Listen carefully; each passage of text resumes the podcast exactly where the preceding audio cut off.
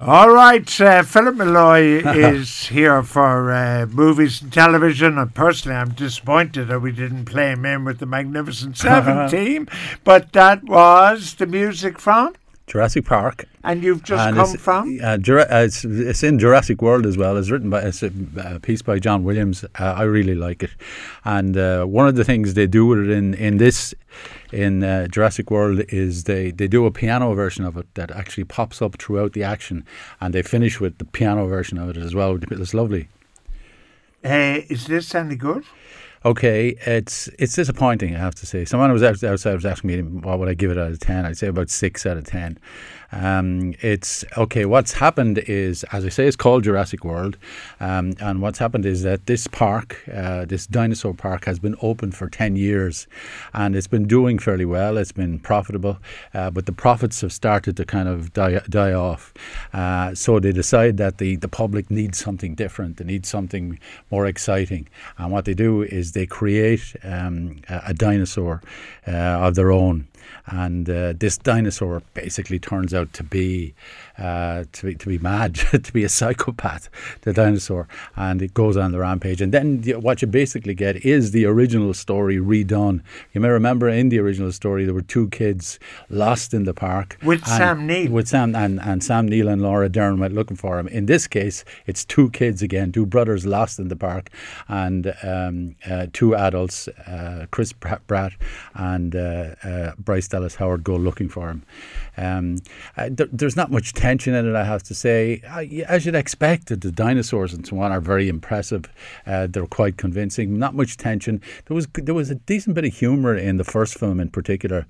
Not much humour in this. And what you have basically is is them, I suppose, creating uh, the the dinosaurs first of all, and then creating the situation that they push them into, and then trying to solve it. And it's it's it's disappointing. Yeah, it is disappointing. But but you said, uh, or, or, uh, or maybe trade mm. papers or something. This is a huge picture it's, it's for, for, Universal. Yeah, it's it's uh, it's Universal's biggest opening of all time it's opening uh, the number of screens. It's over four thousand screens in North America. It's on, for instance, and then it's it's uh, it's opening what they call day and date in the rest of the world, and they're expecting at the first weekend they're expecting about four hundred million worldwide, which would be enormous. Now the first three films between them have grossed just under two billion. Uh, at this one they're expecting to go over over uh, a billion, but I I don't know after the first week or the first uh, couple of weeks. I'm wondering how it will play Will will will the word of mouth on it be poor? Will it be weak? Um, uh, I suspect it might be, uh, but it's the kind of movie that makes great trailers, George, for instance. So I imagine the promotion of it will be All fairly, right, okay. strong. Um, uh, I only saw the first one, mm. and I took one of my children uh, and, and, a bunch of kids at a birthday party to the Ormond in Stillorgan. And when your man was sitting on the toilet oh, and uh, the giant tire Tyrannosaurus or whatever it was, my head was buried under the. Uh, I got frightened, I must say. Well, I brought. I brought you know me I, in horror movies. I, do, yeah. I got frightened. I brought a 13 year old to it today, and needless to say, he liked it better than me. Uh, but uh, they cre- this this um, this uh, dinosaur that they create, uh, they call it Indominus Rex, and it's it's it's bigger than the Tyrannosaurus Rex, and it's supposed to be a, you know a fearful sort of creation. But I, I don't know. I maybe I'm seeing too many of these movies, George. But I I wasn't afraid. I wasn't scared. Um, you know, I didn't think there was much tension, as I said in it. Listener says if you didn't like it, it must be great. yeah, I thought, uh, I thought now, what's what's the look of silence? What's uh, that? The, the look of silence. First of all, it's a documentary and last year, um, a documentary came out called "The Act of Killing," and it got all kinds of awards. Now, the uh, what what what the, the first movie uh, was based on uh, was based in Indonesia in 1965-66, at a time when there was a coup. Uh, there was a purge by the uh, by the army of uh, of communists, of ethnic Chinese, and of intellectuals, and over a, bi- a million people were killed in this purge, and And uh, so, wh- what the first movie was about, act of killing, was about was was about um, this filmmaker going to Indonesia and getting the people that took part, that led the death squads during the purge, to actually reenact what they did. They actually re- reenacted for the, the, the, the, camera what they did at that time. Now, the new one, then, uh, A Look of Silence, is about this um, uh, uh, optician a young man uh, from a village near Medan in North Sumatra, and he goes he goes back basically try, to find try and find out what happened to his brother, who was one of the people who was murdered uh, by the army, and uh, so it's a, it's about that, and it's about the this view of itself that this uh, this twisted, this corrupt view of itself that this society has created. It's powerful stuff, really well done. I got a p- another piece of music yeah. for you, yeah. which uh, might bring some more happy memories. Philip was dancing around the studio at Jurassic Park. Heaven knows what he's going to do here.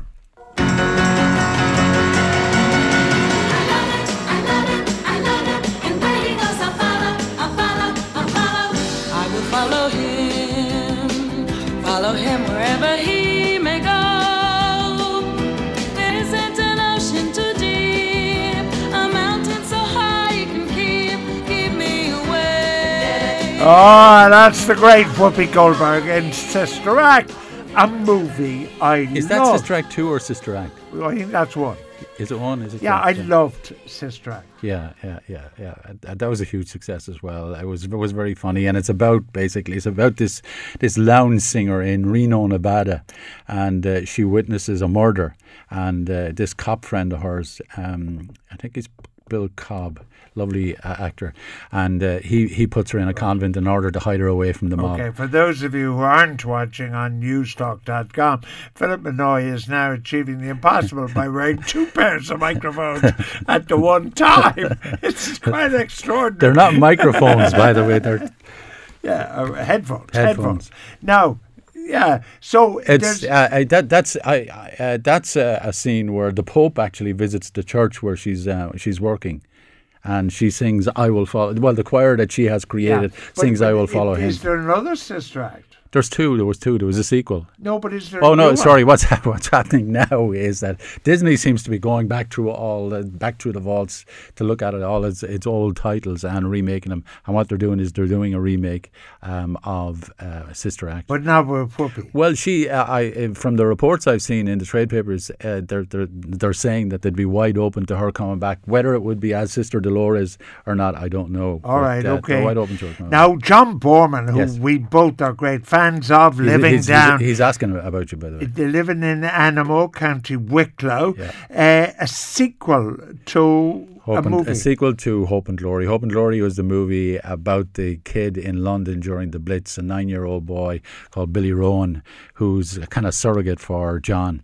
And uh, growing up, as I say, during the Blitz, the movie came out in 1986, won five Oscar nominations, and was a big sort of commercial uh, success for John. Now the new one is uh, Queen and Country, and it's a follow-up. It's it's set sort of about 10 years later. I think it's he's 18 and he's waiting to go off into the Is it autobiographical yeah, again, do yeah, you think? Yeah, so John did national service he, he did, at the time of Korea and all that. Yeah, oh, right, although, okay. although, although, it, although they emphasized Korea in the movie, it wasn't just Korea.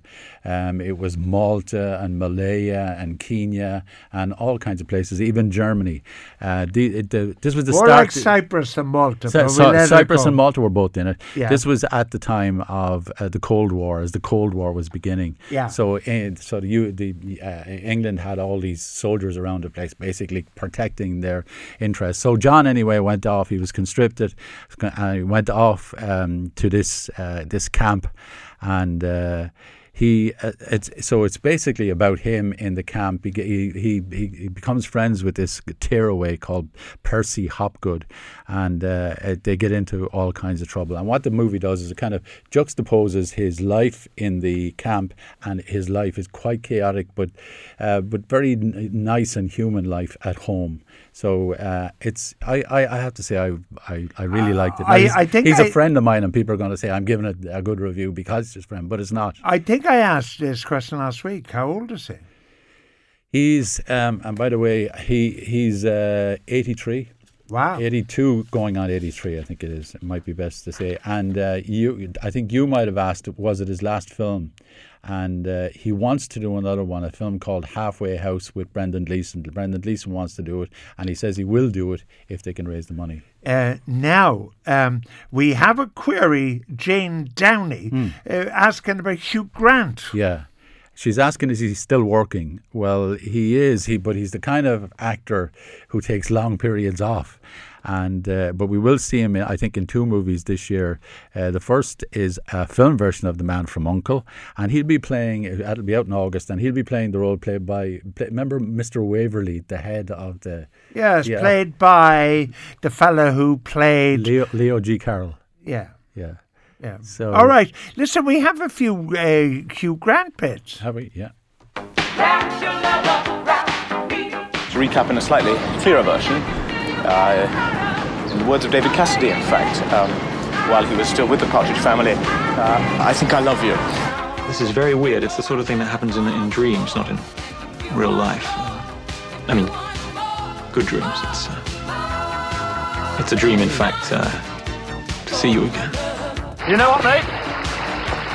If you're so obsessed with Bridget Jones, why don't you just marry her?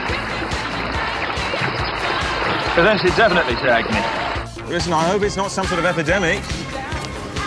I think we've beaten the rap there, mate. All right, there's Hugh Grant, uh, made famous really by Four Weddings and a Funeral. Yeah, the, the scene about um, uh, uh, um, the first uh, piece of dialogue there is from Four Weddings and a Funeral, and the music is from Love Actually. Did he, is he like the sort of diffident public schoolboy he plays Well- on, on, on film? Well, he plays it. Um, he plays it very e- easily. It comes very easy to him, you know. Uh, but I, I imagine he's not exactly like that. But I remember Because Peter Bowles, for instance, Yeah. who was in uh, To the Manor Born, right, Yeah. uh, who uh, had a very upper class accent, uh, whereas in fact he was a Brummie, you know, Yeah. and he had to. That was an accent that he put on. Yeah, You know, yeah. I Our- often wondered about I, Grant. I remember Michael Parkinson saying years ago that he was the best like comic actor that they had since David Niven. Oh, Yeah, which is. That's praise indeed. No, it is, it is, it is. But anyway, as I say, that's coming out. Uh, that's the Man from Uncle coming out this year with Henry Cavill and Armie Hammer, and he plays Mr. Waverley. And also, then there's a film which sounds quite interesting. He's never worked with Meryl Streep before, but he's now done a film with her called Florence Foster Jenkins, and it's the story of this New York heiress who dreamed of becoming an opera star, despite the fact that she couldn't sing a note.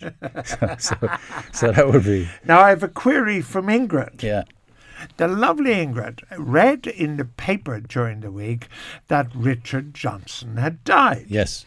And she said, Some actually some lovely obituaries on him. and she said, who is Richard Johnson? Oh, we won't say anything. and I had great difficulty explaining to her. Why? I had great difficulty explaining to her. I don't think she saw some of the movies that I was talking about. So, You didn't see Khartoum. no, she would not have seen Khartoum. Oh, I think it's one of his best, and it's and um, remember Laurence Olivier in it Yeah. playing the Mahdi. Yeah. I remember. But which part did Johnson play in? John, okay, um, uh, uh, Gladstone. Uh, he wants to uh, send Jor- uh, Gordon out to um, uh, out to which country is it? Libya.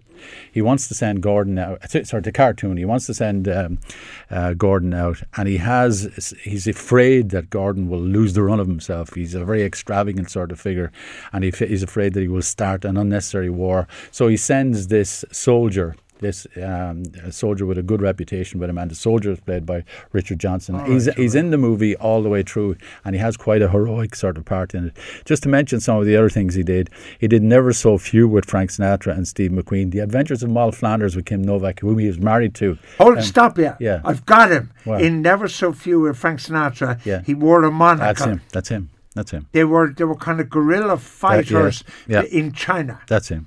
That's him. Yeah. Got it. Now he uh, apparently Terence Young as well, and he was that kind of actor. He he had sort of stature. He was very very good looking um, as a young man, and so Terence Young, uh, the director, wanted him to do James Bond, but he declined because he was under contract to MGM at the time, and he didn't relish the the the uh, the the need to do seven years uh, more under contract. So he decided that he wouldn't do it. He played. Um, he did a, a, in the early 60s, 63 ish.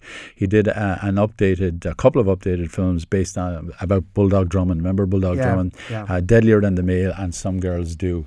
But he had a vast, George. I was looking at it. He had a vast career on the stage and quite an, a, a good bit of television stuff he did as well. So he'd been acting for 60 odd years, and when he died, he was 87. All right, now, uh, Game of Thrones ends uh, on Monday night. Have you have you seen any of the debate about it? have you? Well, I've seen debate. I haven't seen Game of Thrones, but it doesn't seem to be all sweetness and light. no, the debate. No, it's certainly not all it's sweetness not and light. It's not getting universal. No, but, uh, but but okay. Just talk about uh, uh, okay. Next week is the the final week of the. You're fifth, going to give of- it away uh, now. uh, I'm not of the fifth season, and uh, the, the uh, uh, last Monday night's one was very dark. And that's one of the um, that's one of the criticisms of it. And a lot of people are saying that it's too dark. Is there any way of lightening it up? What at- does dark mean? Well, it's relentlessly about beheadings and all people right, people okay. being set on fire and all this kind of stuff. But the the week before last, George, I I, I said I'll sit down here now and I'll analyze this for myself. And there were six different storylines um, that, that that sort of um, moved along in parallel fashion, and they they. Uh, they moved up to this action sequence that went on for 20 minutes, and it was one of the best action sequences I've ever seen on television. It was good enough to be in a really great film, and uh, so uh, it's. But I, um, I, I saw um, the South Bank show was on last night, and they had George R. R. Martin, the author of the books, um, on, and he's a very, very articulate man. George, he has two uh, tomes uh, of about fifteen uh, hundred pages each still to come on Game of Thrones, so it's going to be around for a while. All right, now uh, more queries. Yeah. More queries. Um, Ken Roach, uh, not Ken Loach. No. Ken Roach wants to know about a film about Woody Guthrie, the folk singer. Yeah, it's it's. I don't know if you remember Hal Ashby, uh, a former editor who became a director, and it was made um, by him. It's Bound for Glory. Uh, David Carradine, he plays uh, Woody Guthrie in it, and as you know, Woody Gu- Guthrie was this great sort of musician during the Depression, and he hitchhiked and uh, hopped freight trains and sung his way basically across the United States. Uh, one of the interesting things, by the way, um, uh, uh, just uh, uh, sort of addition to that, David Carradine, um, he did um, a television series. ra- Chinese fella. no, yeah, that's him. But he also before that he did a television series based on Shane for just for one season. Really? Yeah, and I got it from the states recently, so I've been looking at it. Wow. Okay, now if uh, Halligan wants to know, uh, there was a thriller with Eddie Murphy and Nick Nolte. I Well, you- remember well, this you know, one. you know that, don't you? Yeah, what was it called? It's forty eight hours. right, available on DVD. It's, it's available. You get it in HMV. It's uh, directed by the great Walter Hill, who I think is seriously underrated, and uh, it's it, it was came out in 1982. Uh, as I say, it's 48 hours, and uh, it's about. Uh, this cop, played by uh, Nick Nolte, who's on the trail of a killer, and he gets this convict, played by Eddie Murphy, out of prison to help him for a weekend. So that's the story. It was a, there was a scene in um, uh, uh, a car park, wasn't there? And, Yeah. and Murphy had a sports car or something like that. That's I seem to remember. Or this entourage. yeah, I thought that had Richard Gere on it. No, Richard Gere. No. obviously, I'm thinking of another movie. Mur- no, it's not Entourage. Oh, yeah, no, there is. Uh, but, but but anyway, it's not the one you're thinking of. All right. And um, it's okay. It's it's about um, it's ba- actually it's based on uh, Mark Wahlberg's own experiences when he first went to Hollywood uh, in I think the mid '90s, and it's about this actor, this young sort of very pretty uh, actor who's going from Queens in New York to Hollywood, and he takes these three friends with him basically to support him and also to keep him grounded. Now that was the series ran for eight seasons, and uh, it. Um, it, it's now uh, been turned into a movie, and we have the full entourage. We have the three actors who play the entourage on the picture show at seven o'clock on Saturday. Provi- providing the Gaelic Seven football o'clock. Seven, go to extra seven, seven o'clock on Seven Saturday. o'clock on Sunday. on Saturday. On Saturday, Hmm. the picture show. Yes. The, Could, could, have we got time for another small thing? It, it, no. No, No, we haven't. No. The fellow with the clock, who's in charge of the electricity, right. says no. Charge electricity. All right, we'll get to it next We give it 30 seconds, 29. No, no, no, no, no. I, I, All right, it's, it's he needs more than 30 seconds. Yeah, seconds. we'll, we'll, we'll get to it next week. All right.